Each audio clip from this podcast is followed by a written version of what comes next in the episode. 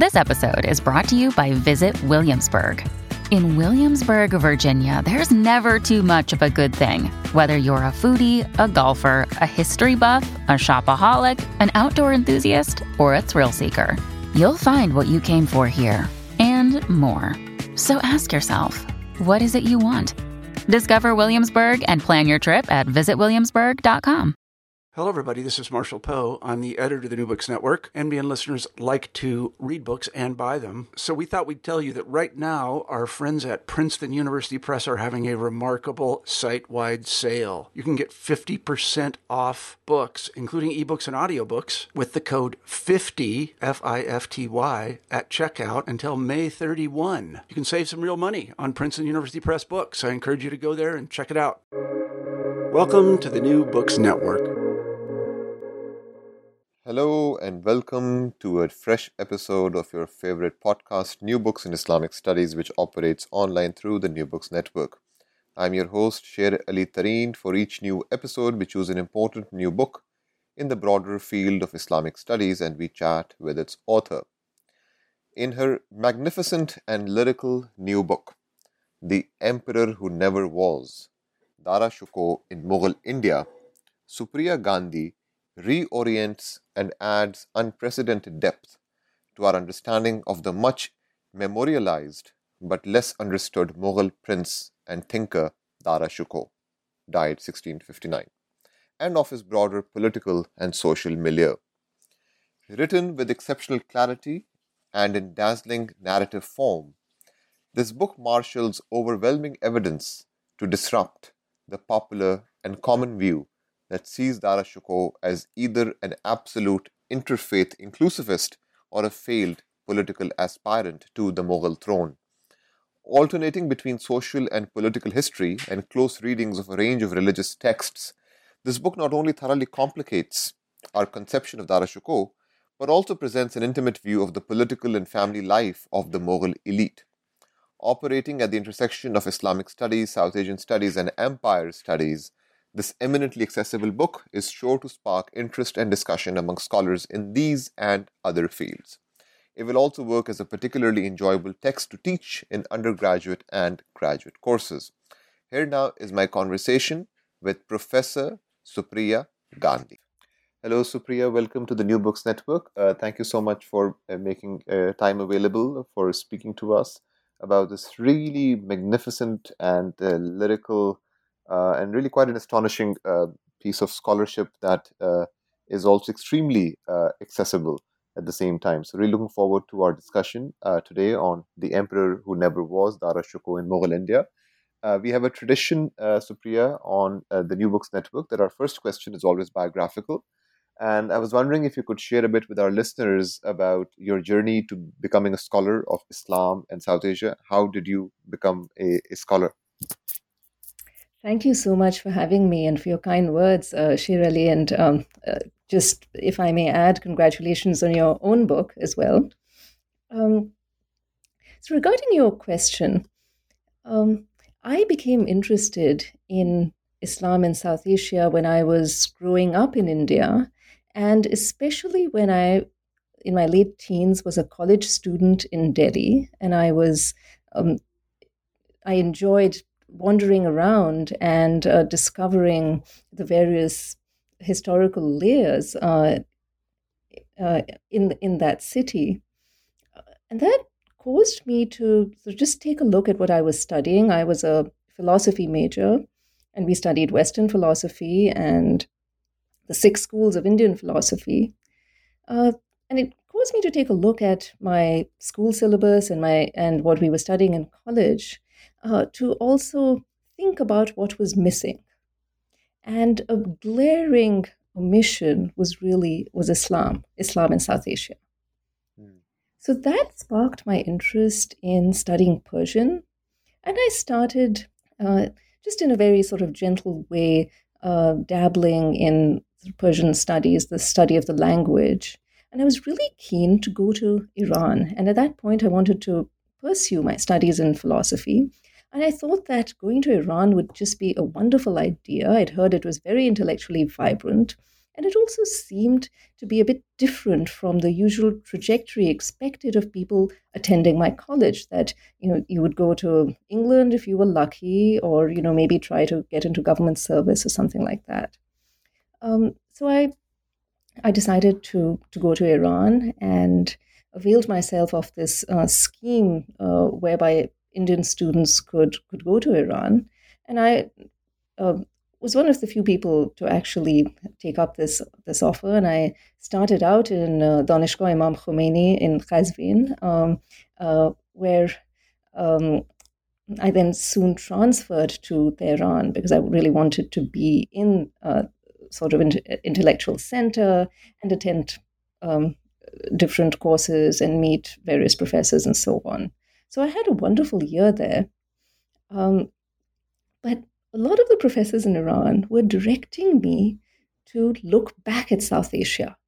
I was toying with the idea of, you know, just focusing uh, my studies on a kind of West Asian topic. But they would ask me questions about Dara Shikoh, for instance, and they would um, asked me questions about you know the Mughal era translations. So that remained in the back of my mind, and then I uh, decided that once I'd um, you know uh, had a bit of Persian, I really ought to study Arabic. Uh, eventually, I, uh, I, I took a master's degree at SOAS, and then I spent a year in Syria. Um, a few years after that, uh, studying Arabic. So it it wasn't a, a short trajectory, but one thing sort of led to the other. Uh, and and my initial interest in learning more about Islam in South Asia led me to the broader field of Islamic studies, and then I was led back to South Asia. So I thought maybe we can begin by talking about sort of the larger um, intervention that you're trying to make uh, uh, regarding the Shikoh uh, through this uh, through this book. I'll come to the sort of style of writing that you have uh, in a in my 2nd mm-hmm. question. Mm-hmm. But here I want you to maybe talk a bit about what I saw as this major theme running through the book uh, that you're trying to have us think about Dara Shikoh in more complex ways that uh, sort of depart from his sort of this common uh, view or this popular view as, uh, as a, a, political failure or simply as someone who was uh, a, an absolute inclusivist, etc. This this Aurangzeb Dara Shikoh sort of binary that, of mm-hmm. course, a lot of the popular imaginary around South Asia uh, revolves mm-hmm. around. Uh, mm-hmm. so I was wondering if you could speak a bit about those, those two major revisions uh, uh, that you're trying to make through this book uh, in mm-hmm. terms of how we should look at Dara Shikoh. Yeah, thank you. Uh, so, of course, this is a book about Dara Shikoh, and um, but it's uh, you know I I envisioned it as more than uh, just a book about um, a specific person. Part of it is a comment on really how um, prevalent these uh, sort of Mughal emperors and certain kind of prominent Mughal personalities are uh, in South Asia today. They really loom large in the popular imagination. Uh, and, the, and these personas are kind of you know sort of added to and reinforced. They they're invoked by politicians and uh, and so on. Uh, so what I wanted to do was to take figures who's who really seem very familiar, so so familiar that you know we may um, feel as though we know them quite intimately. You know, Aurangzeb more so than Dara Shikoh. I, wanted to take these and and actually make them um, stranger, make them less familiar uh, by you know uh, uh by including you know just far more complexity. Uh, uh uh, in the uh, in the in the whole picture. So. Uh, so that so that was you know uh, one of my uh, my main uh, goals, and I think that sort of ties into some of the techniques that I used as well in order to bring that about.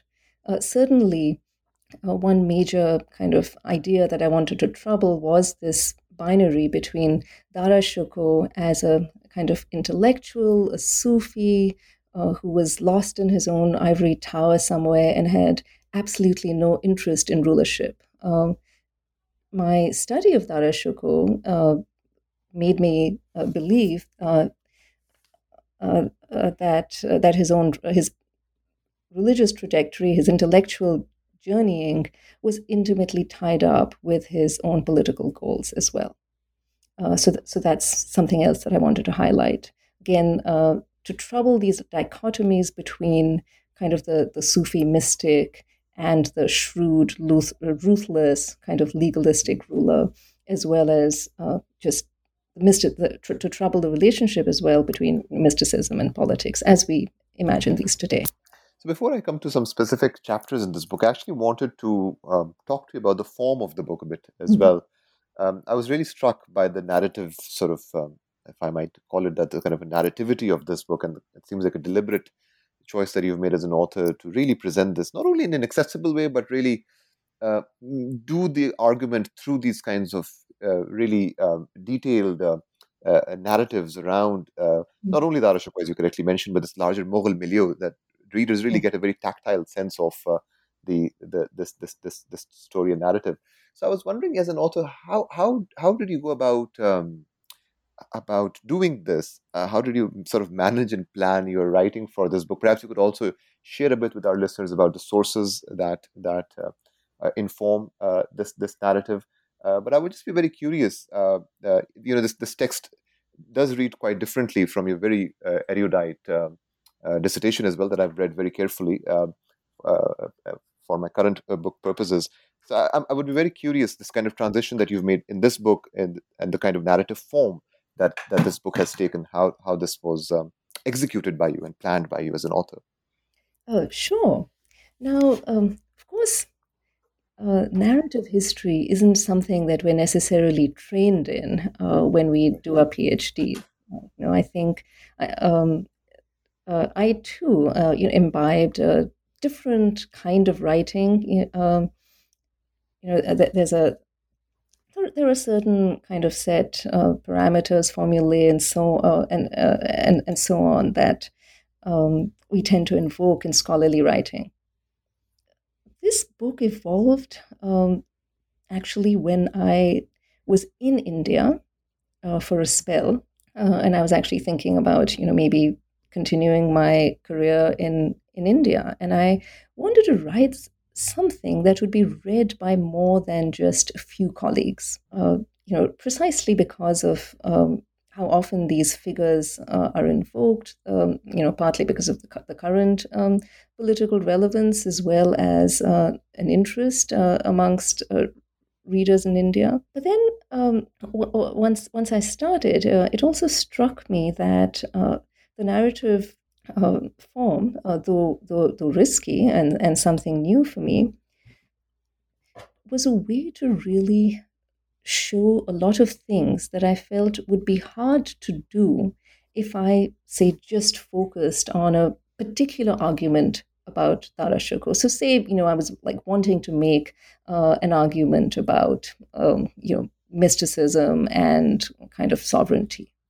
Uh, so I, you know, I would I would have harness of some certain sources in support of my argument, and I would, you know, lay it out in various steps. But there are all kinds of other things that I wanted to include as well. For instance, you know, I wanted to talk a bit about gender. I wanted to talk uh, to pull in, you know, um, a whole range of uh, other figures, uh, you know, including servants, munshis, uh, and others who otherwise, you know, may not necessarily um, uh, into the work.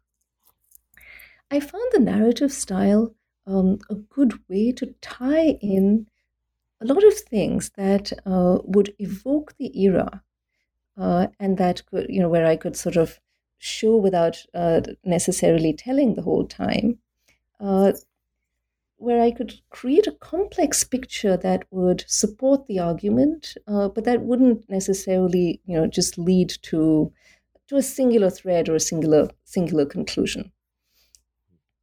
Uh, and of course, the other advantage is that uh, it didn't really seem like work. It didn't really seem like a chore.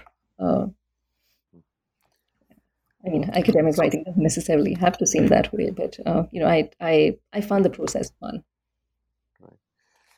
So I want to talk about the first half of the book a bit. Uh, uh, Dara Shikoh's youth and and the sort of larger sort of milieu that he was a part of. Uh, I think one of the things that I will come back to maybe this question as well that you show really uh, brilliantly throughout the book is this constant back and forth between his intellectual output or his sort of, uh, sort of intellectual uh, formation and then of course his involvement in these uh, uh, political um, processes and, and and and and questions of sort of political sovereignty, etc. Um, but but um, as a question about the first half of the book, um, I was wondering if you could share with our listeners maybe a couple or two or three major moments that you see as especially uh, important, as especially poignant uh, in terms of the sort of the, the formation of this uh, of this person uh, who eventually comes to be seen as a major candidate uh, for uh, kingship of, of this empire. Um, what would be maybe if, if, I would were to ask you to perhaps share with our listeners a couple of key moments in terms of his formation as a child and then and then and then later uh, that are central uh, to the narrative that you describe uh, in the first couple of chapters of the book. Sure.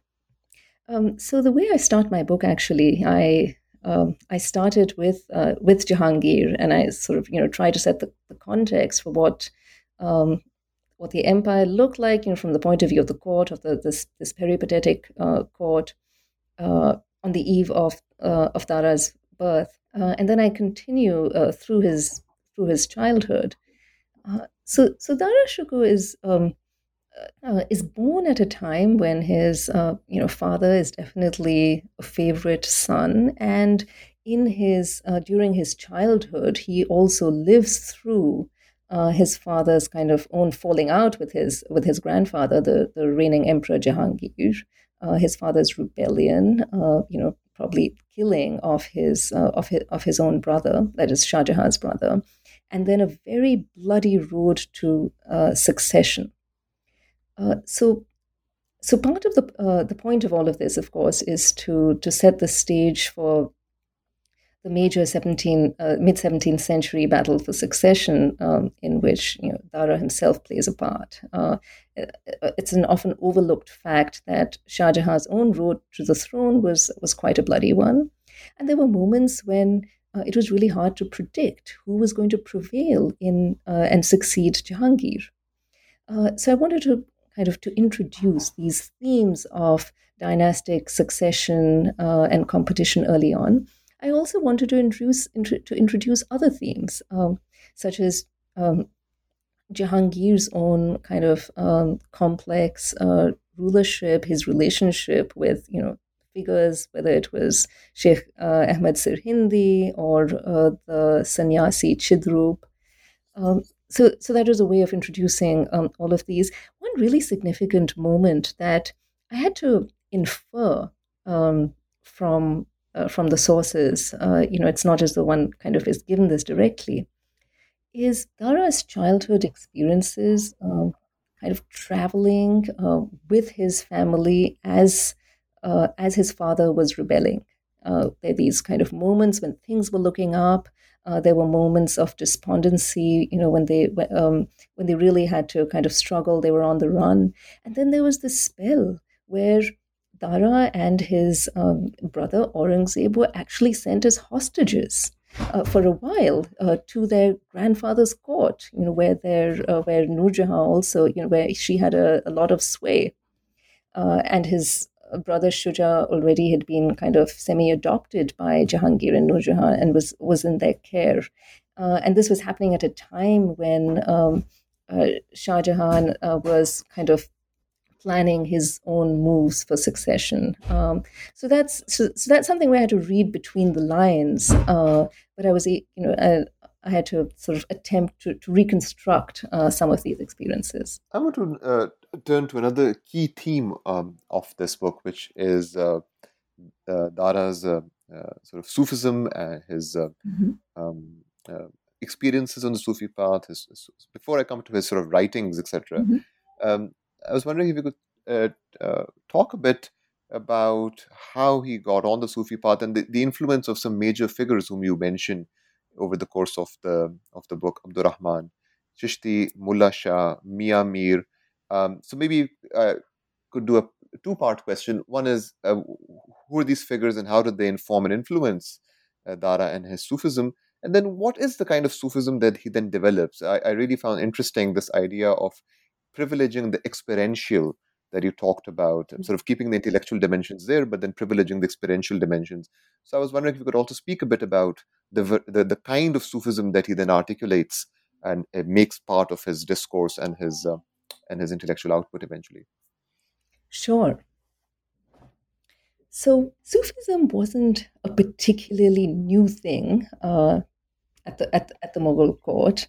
Uh, you know, I would uh, you know I think Sufism uh, kind of uh, again as a broad umbrella term. Um, of course, you know it's um, uh, it's our own category now that we're using. Was really I think the, the dominant way in which um, the dominant form of devotional practice The Mughal court uh, had moved very close towards the uh, the Chishti order uh, of Sufis. Uh, so they had an entrenched uh, relationship uh, with the Mughal court. But it was Shah Jahan, da- Dara Shukoh's father, who introduced him as a as a as a young prince, indeed, to the figures who were going to become his own Sufi spiritual preceptors.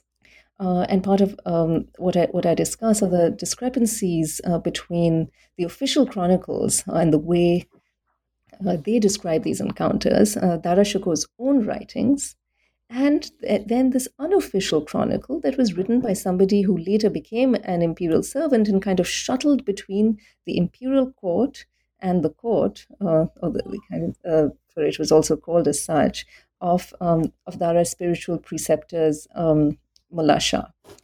Uh, so, so there is there are these kind of differing accounts of uh, Dara's first encounters with um, with Mian Mir um, uh, in Lahore, who apparently cures him of this uh, terrible illness.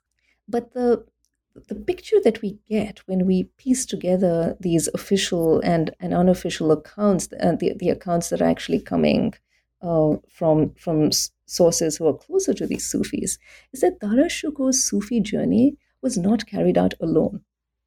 Uh, that it was really we, we really ought to be talking about the relationship between the whole imperial family, especially the unit uh, of Dara Shukoh, his sister, his older sister Jahanara, uh, and uh, their father Shah Jahan, uh, and uh, and this particular Sufi um, the Qadri Sufi order, the lineage of Mian Mir and Mullah Shah. Um, so it's a relationship that they all cultivated. Uh, and I would argue that uh, Dara Shukoh's initial spiritual and intellectual trajectory was really uh, carried out in tandem with uh, that of his older sister. Um, so, uh, so after this kind of miraculous cure. Uh, and when Dara Shukoh writes about it later on, he's very keen to show that he's the one who's really singled out for this kind of spiritual favor. Uh, that he's given gifts, um, given a kind of attention by these Sufi peers that his um, own father uh, too doesn't receive. Uh, but when we look at other accounts, we see that his own his father also is is visiting these Sufis. They go to Kashmir. They visit uh, they visit Mullah Shah it does look from these unofficial accounts that Dara intervenes and actually you know, um, uh, saves Mullah Shah from some, uh, you know, from a from a fatwa, from some kind of uh, accusations of um, um sort of um, going going beyond uh, sort of uh, sobriety uh, in his in his own spiritual utterances. He then um, he he cleaves very uh, initially very closely to this particular Sufi Sufi order, but eventually, um, you know, b- by the end of the book, uh, and by the end of uh, kind of his life, there seems to be different stage, stages and uh, transformation in his relationship with with these Sufis. Uh, with Mian Mir, who passes away fairly early on, you know, he often communicates through visions and so on.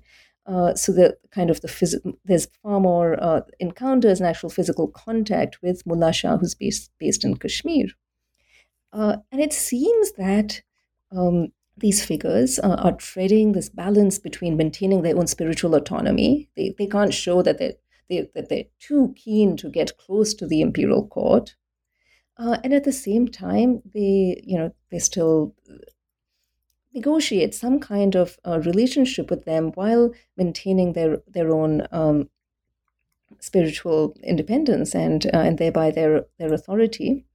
Dara Shikoh, it seems, you know, uh, and Jahanara as well, they get turned down when they actually want to be initiated and when they want to sort of be disciples of, of, of Mullah Shah.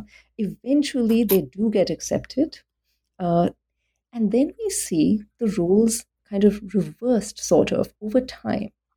So, so these, these proud Sufis who uh, want to keep the rulers at arm's length become folded into the court.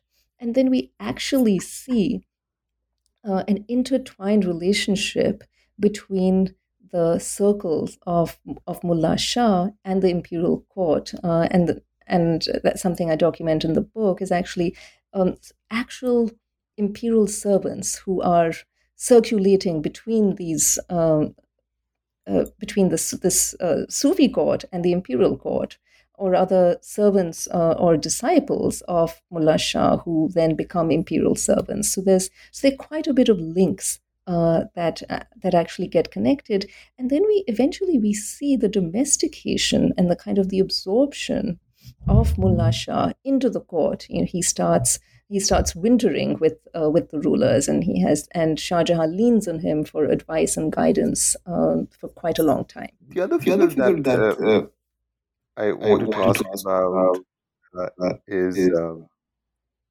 Baba Lal. Mm-hmm. And, and and and I thought that was a very interesting moment uh, in the book. Uh, could you introduce to our listeners who may not be familiar uh, who he was and how he uh, influenced and informed uh, Dara Shikoh's uh, spiritual journey, for lack of a better word? Sure. Now, you know, as with um, these uh, these Sufi figures of Mian Mir and, and, and Mullah Shah as well as Baba Lal. One of the the tricky things that I sort of had to balance in this book is how to combine telling a story, telling a narrative, while also incorporating these multiple perspectives, uh, different tellings, kind of different different layers.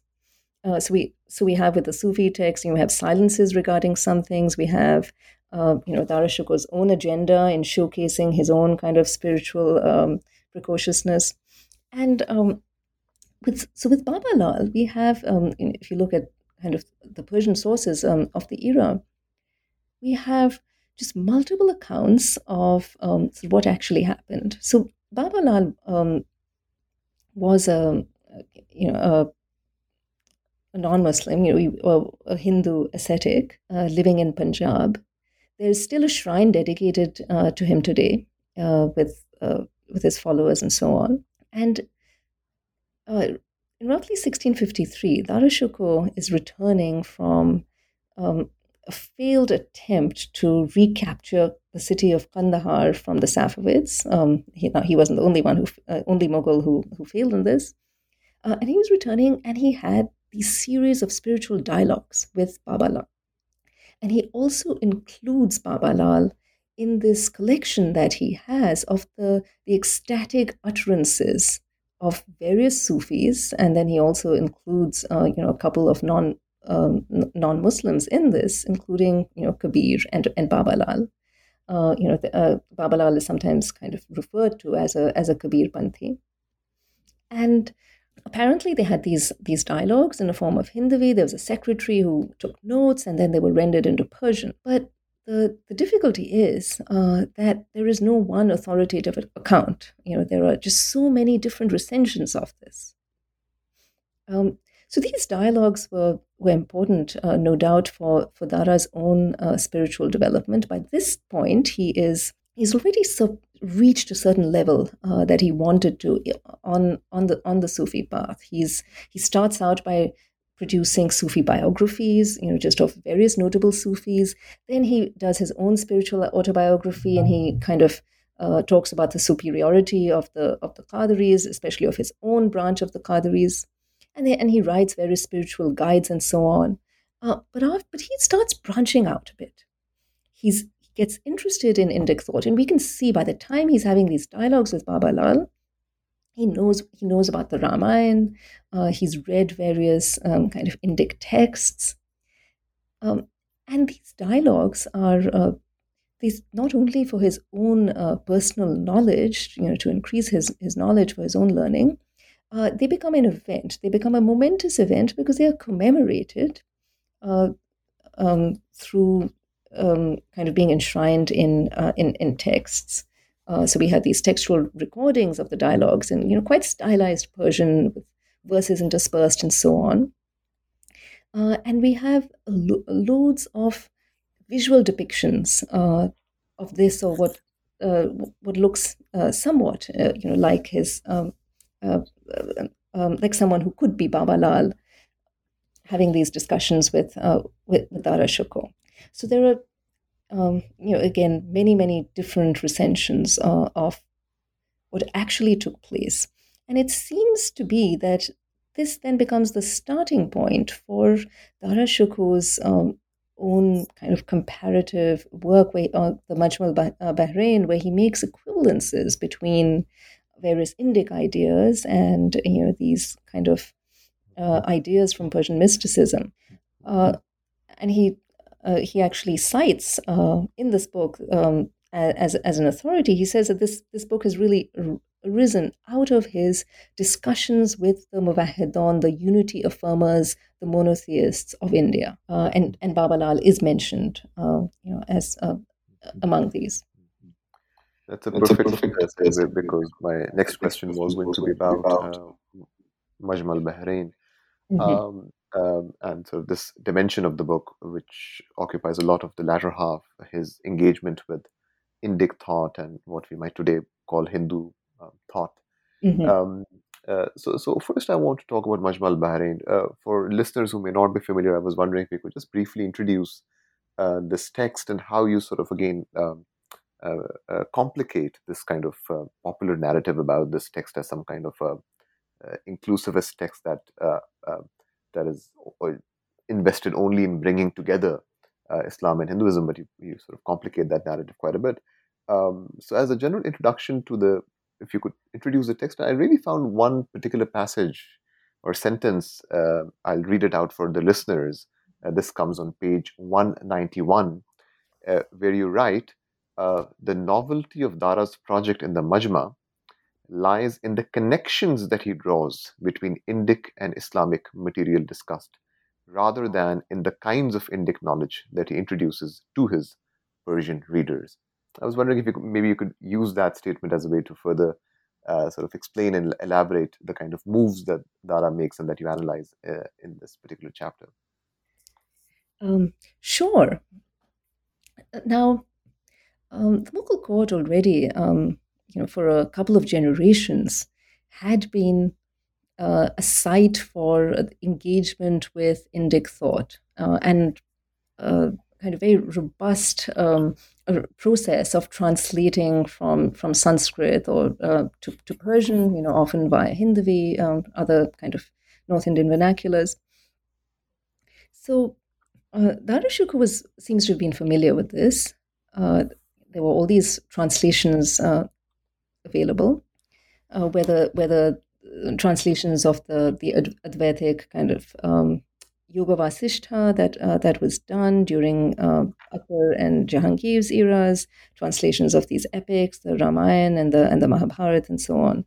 So there was already this robust amount of material that was uh, translated into Persian, and there were certain established techniques and conventions, um, of course, always evolving.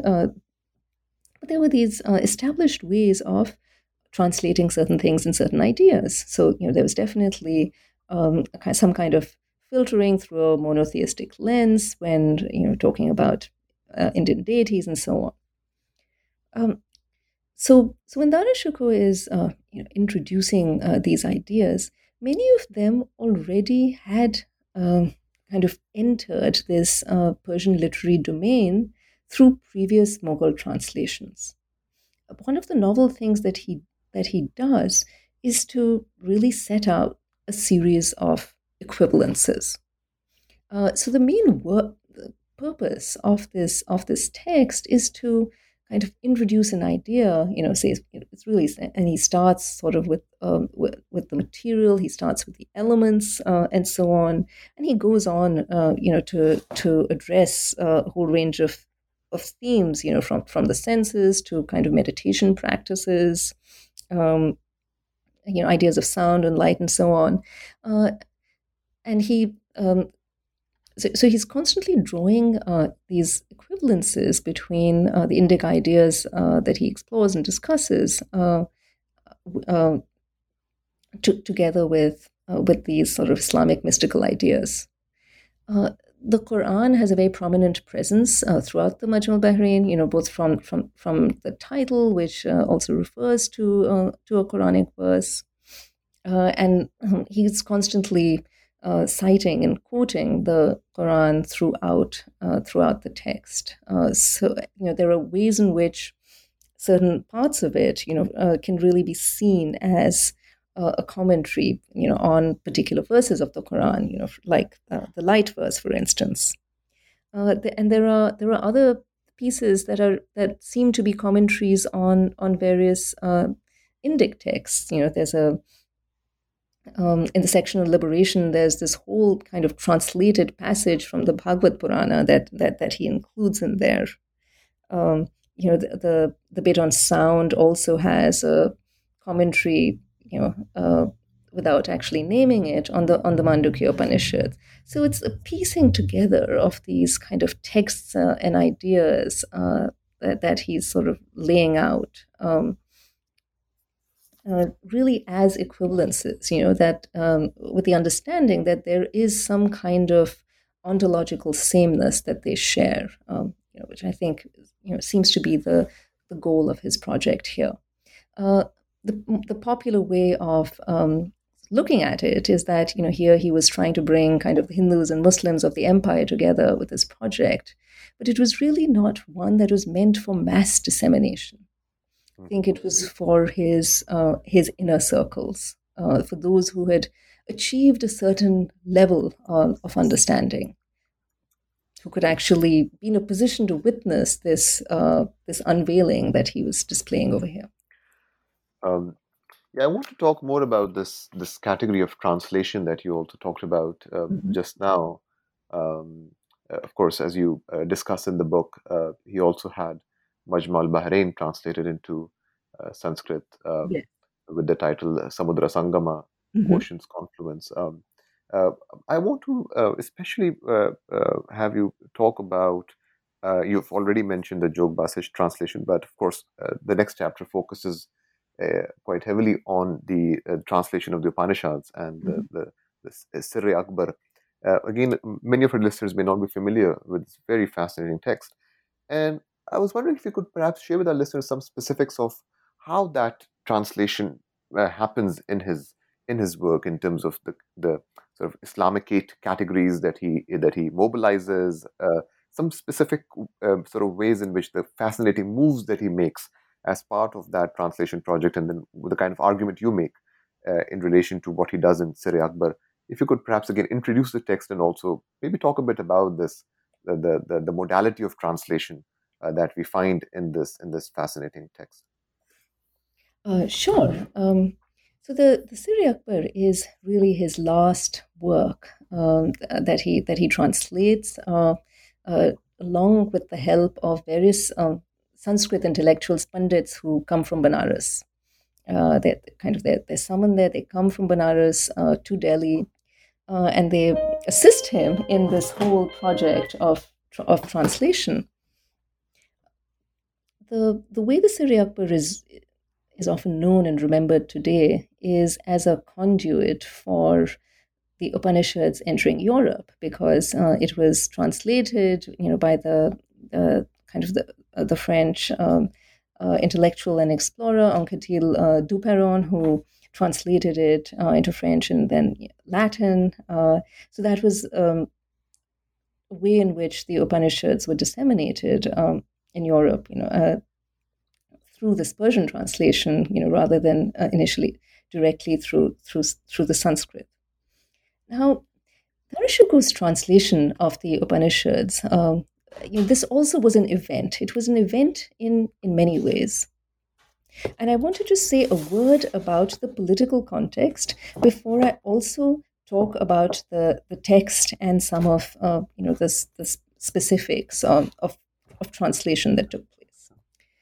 Um, both the both the Majmu al-Bahrain as well as uh, the Sir Akbar were produced when Dara Shikoh was in Delhi. Uh, he he wasn't traveling as much uh, uh, uh, at at that time. He was in Delhi, and there was clearly some kind of jockeying with his brothers, especially with Aurangzeb, some kind of, I do apologize for this, um, uh, some kind of jockeying. Uh, um, and the, the idea was that there was going to be a kind of looming succession war uh, on the horizon, uh, something that was unspoken, but definitely well known.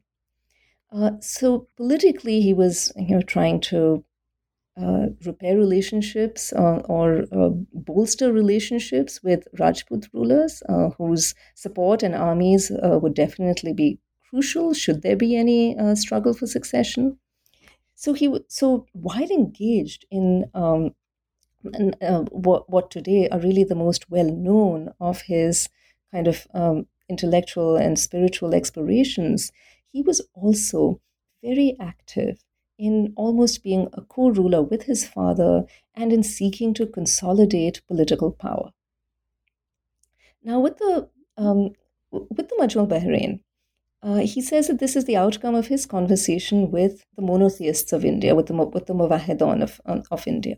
So they are sort of the authority. You know, of course, again, he's trying to access this this font uh, um, uh, that was common uh, to to again these uh, um, both traditions. I mean, he for him it's the vocabulary that was different, but there is this kind of pristine um, font uh, of of wisdom that he's tapping.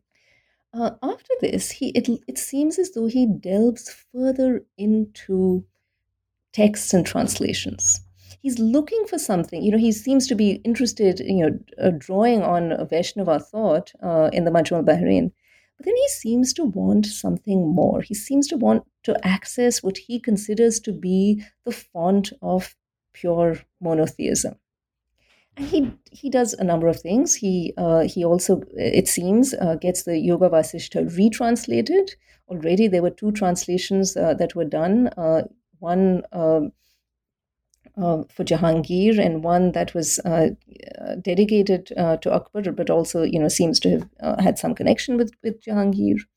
So it's not as though he didn't he needed a new translation to access the text, but he he gets his own produced, uh, and then he kind of seems to be moving further to um, developing an interest in. in, in the monistic schools of thought, you know, notably Advaita Vedanta, and um, is very keen to translate the Upanishads, which of course you know are um, a collection of texts that were produced over a period of time. The way he talks about them, though, you know, it's as though it's really uh, one celestial scripture. So his his translation uh, is an is an event in different ways. It's an event because it you know, you know it's it's probably a big deal to have these Sanskrit Pandits, you know, come from from Benares and be hosted at the court and uh, engage in this work for um, for six months. Uh, it also has the effect of you know um, of collecting these roughly 50 Upanishads, including you know works like the Purusha uh, Sukta, that, which is treated uh, from the Rig Veda, which is treated like an Upanishad. So all these works are then bound to, bound together, and they create a scripture uh, in their very physical form. So th- there is the act of um, anthologizing, which itself uh, is a means of kind of canonizing and giving authority, authority, giving authority to certain Upanishads, and then they're put together in the form of this book with his uh, with his introduction, uh, where he equates them really um, to the Kitab Maknoon mentioned in the Quran, which is typically not thought to really to uh, to to refer to an actual codex or a book, but you know here it is. He's produced it. Uh, so in effect, by by producing this book uh, and rendering it into Persian, he then is augmenting his own spiritual authority because it's as though he doesn't really have any need now for further spiritual, you know, uh, Sufi peers or gurus, because he actually now has the Kitab Maknun it, itself. He has the this this pure font of monotheism that, according to him, will unlock the secrets of the Quran. Terrific. Um, I want to now turn to the uh, the battle of succession that, in very um, dramatic and interesting ways, you talk about towards the end of um, your book, and um, uh, in addition to sort of ways in which that sort of um, the, the, succession story um, and his eventual, uh, I guess, execution. Uh, again, the way you tell that story again uh, complicates that whole narrative of this being some kind of a battle between forces of quote unquote orthodoxy and quote unquote heterodoxy. So, I, if, if you could speak a bit about how you complicate that kind of a narrative in terms of that history. But also, I wanted to have you talk a bit about this very interesting theme that you that runs throughout the book, but you also talk about it towards the end, mm-hmm. which is that you know as much as Dara may have become intellectually involved in these translation projects and and other intellectual sort of uh, uh, uh projects, uh, it's not as if he had completely lost interest in, in, in politics or, or uh, had, had become quote unquote apolitical um, right. as the kind of common um, uh, stereotype of uh, his might have it.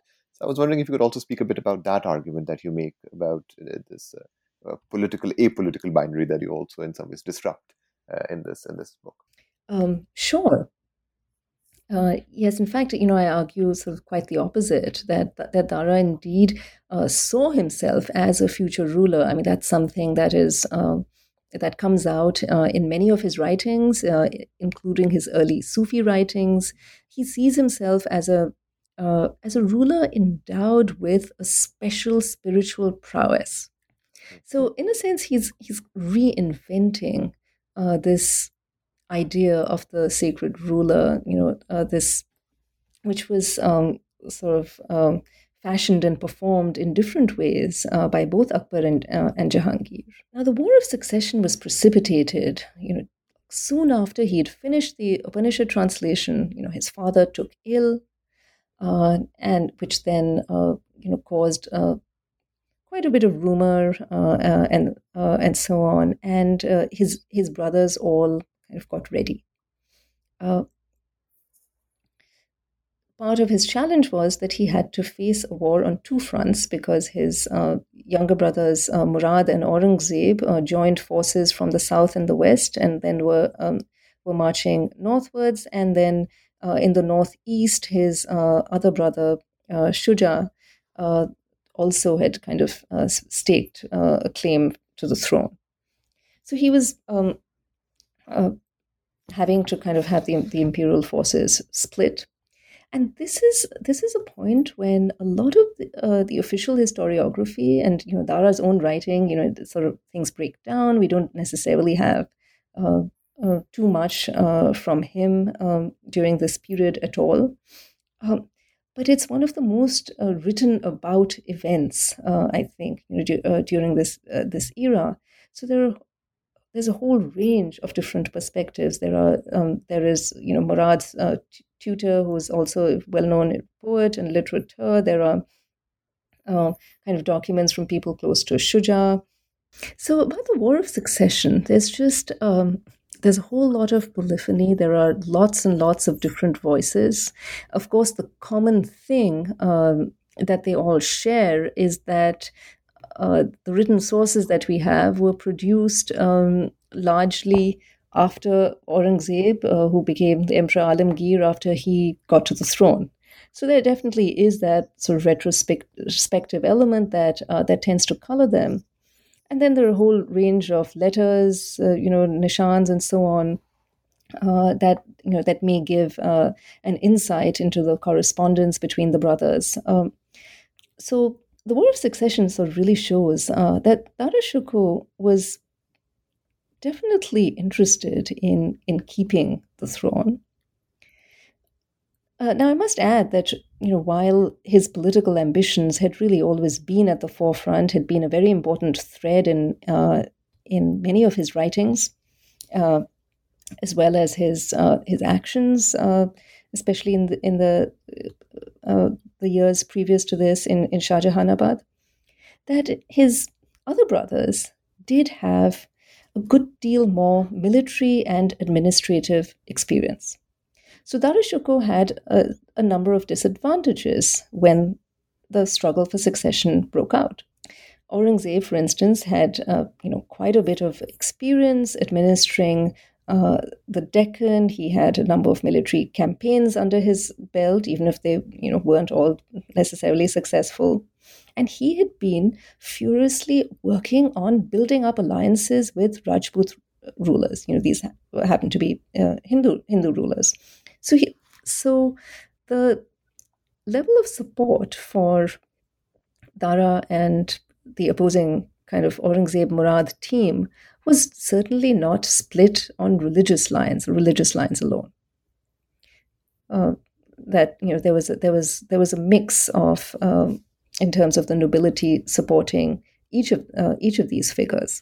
So def- so the popular narrative that this was an ideological war, or that this was a, a kind of a war against Dara's infidelity, blasphemy, and so on, uh, is definitely simplistic. However, there are some hints that um, on certain occasions, uh, the message, uh, you know, sources from Aurangzeb, including letters and so on. Of course, we must add the caveat that these letters were collected later. Uh, but still, that these that we do get some hints that there was some vague appeal to Dara's infidelity. That there was this idea of perhaps religious um, impropriety um, on on the on the part of Dara, but we certainly don't get a sort of uniform narrative defending one form of Islam against the other. In fact, Aurangzeb too, when he is reaching out to, to Rajput rulers, is very overtly, explicitly talking about the example of his ancestors and how he wants to sort of live up to them and how he wants to ensure that uh, people of different religions live peacefully and so on. Uh, so he's making quite explicit references to uh, to this dimension of, of Mughal rule. Um, and indeed, you know, one one other thing that comes out in these different narratives uh, is that the language of Islam too is um, is something that that isn't uniform. So, for instance, uh, Dara's uh, sister, I mean the sister of, of, of all these uh, these brothers, uh, Jahanara, she goes to Aurangzeb and she goes with a proposal from her father um, to really to split up the kingdom and rule it, you know, sort of uh, like an earlier Timurid tradition of of shared rulership. But she she also admonishes Aurangzeb and she says that according to the Sharia, your elder brother should be like your father. So she she refers to, to Islam, she refers to the Sharia in terms of an ethical mode of behaving with your family. Uh, Murad does does the same. So there are there are ways in which uh, an idea of Islam as a kind, you know, in terms of uh, of ethics, uh, is at the forefront. So it's not necessarily uh, an idea that you know of of a particular kind of um, of legalism uh, that that is the only language of Islam that's invoked. As the final substantive question of the book itself, I want to ask you uh, about the note on which you end the book, which is the sort of question that uh, pervades contemporary discussions on Dara. Um, uh, the whole question of what if he had survived, what would have been the course of Indian political history, Hindu Muslim relations, etc. Uh, I was wondering if you could share a bit with your listeners how you respond to that hypothetical, uh, yet in some circles very urgent uh, uh, question. Yes. So it's a question, of course, that has a lot of assumptions, uh, and it's a it's a popular question that is is brought up at social gatherings, and you know, no doubt on, on social media, and you know, people have people have written about it and pondered about this, uh, and, and, it's um, it's it's just sort of one way of you know thinking about alternate histories you know what what um, what could have been uh, and, and so on so the the question is you know what if if Dara Shikoh had ruled and had been the emperor and and not uh, Aurangzeb how would things have turned out? How would our present be different? And the assumptions in this, of course, is that you know Aurangzeb's rule uh, created the conditions that uh, kind of automatically led to the swift decline of the Mughal Empire, which then paved the way for British colonialism uh, and so on. So, kind of, it set off, uh, you know, this this series of um, of events that led us to our present. And of course, one uh, theme of the present that is um, uh, sort of very prevalent in people's minds is uh, religious tensions. You know, whether it's the religious violence of uh, of partition, or whether it's kind of communal riots that we've seen in the 20th century, and so on. So there's this perhaps you know wistful sense that you know maybe if there had been uh, a ruler like Dara Shikoh, uh, this wouldn't have happened. And now, of course, this uh, you know has uh, in it a whole series of assumptions. You know, there are many, many very complex reasons and larger structural reasons as well for the decentralization, the shrinking of the Mughal Empire after Aurangzeb. It has to do with lots and lots and lots of things. Um, you know, I'm I'm not sure how um, sort of prominent of a factor you know Aurangzeb's own perhaps religious policies, uh, you know, maybe kind of bent towards legalism and so on. You know how how um, how that would have uh, led to a different outcome. Um, uh, so, but it's you know, but the, the, question too sort of reminds us um, of how these these these Mughal rulers uh, uh really still do uh, exist today. Uh, so, you know, I think it's a it's a question as much about the present, you know, as as it is about that particular historical moment. So, as we're coming to the end of our time, Supriya, I was wondering if you could share with our listeners a bit about your current project that you that that you are working on, or the next uh, project that you're working on these days. Sure. Uh, so this is a project that, uh, in some senses, looks very different uh, to this book because it's it's not about the 17th century, uh, but it also comes out of this book. Now, when I was um, working uh, on, on Dara Shikoh, uh, one of the things I looked into was you know, the reception and the circulation of his writings. And, uh, uh, and I saw that some of, some of his works, you know, like the, the Upanishad translation and uh, you know, other works associated with him, seem to have a very wide circulation uh, in the 18th century, in the 19th century, uh, in manuscript form, in lithograph form, and these were amongst Hindus. So, this whole um, earlier project of Mughal Indology uh, had these unwitting effects of helping to inform the way in which Hinduism developed in the 18th and 19th centuries. And you know, in the 19th century, we have we have figures like you know one of the the people I talk about in, in my new book, uh, Kanhaiya Lal Alakhdhari, who is um, uh, sort of actively, you know, citing Dara Shikoh. He has all these reprints of his um, Urdu translation of Dara Shikoh's Persian translation of the of the Upanishads, and he's saying, you know, we Hindus we need our own holy book. The Muslims have the Quran, the Christians have the Bible, and we need access to our holy books, and we need access to them in languages that that we can read, uh, not Sanskrit. Uh, and you know, and and he actually. Uh, is uh, gives thanks to Dara Shikoh to who has who has produced this translation and and made it accessible. And indeed, these translations uh, did make um, a number of Sanskrit works assess- accessible to uh, Hindus who had jobs in the Mughal administration or were somehow kind of associated with um, the, these circles of Persianate learning. Uh, so that that um, created an opportunity for those who weren't necessarily Brahmin or schooled in Sanskrit, uh, you know, even though there were Brahmins also who knew Persian, to read and access uh, these works. So, um, uh, so, so that's kind of one of my starting points uh, for this uh, this longer project that looks at uh, how this Persian textual sphere informs the emergence and development of modern Hinduism. uh, in the 18th and 19th centuries. It also addresses um, other questions that a number of scholars have taken up, such as just the nature of the colonial rupture. You know, what kind of transformation was this? You know, were there con- continuities? Uh, you know, what um, what is the nature of this uh, of these changes? You know, often very violent changes, epistemic and otherwise. So, um, uh, Persian and Persianate learning, you know, it does form a kind of thread that connects the pre-colonial to the colonial, because that was uh, the the initial language of the colonial administration, and there was a lot there were a lot of books and, uh, produced in Persian.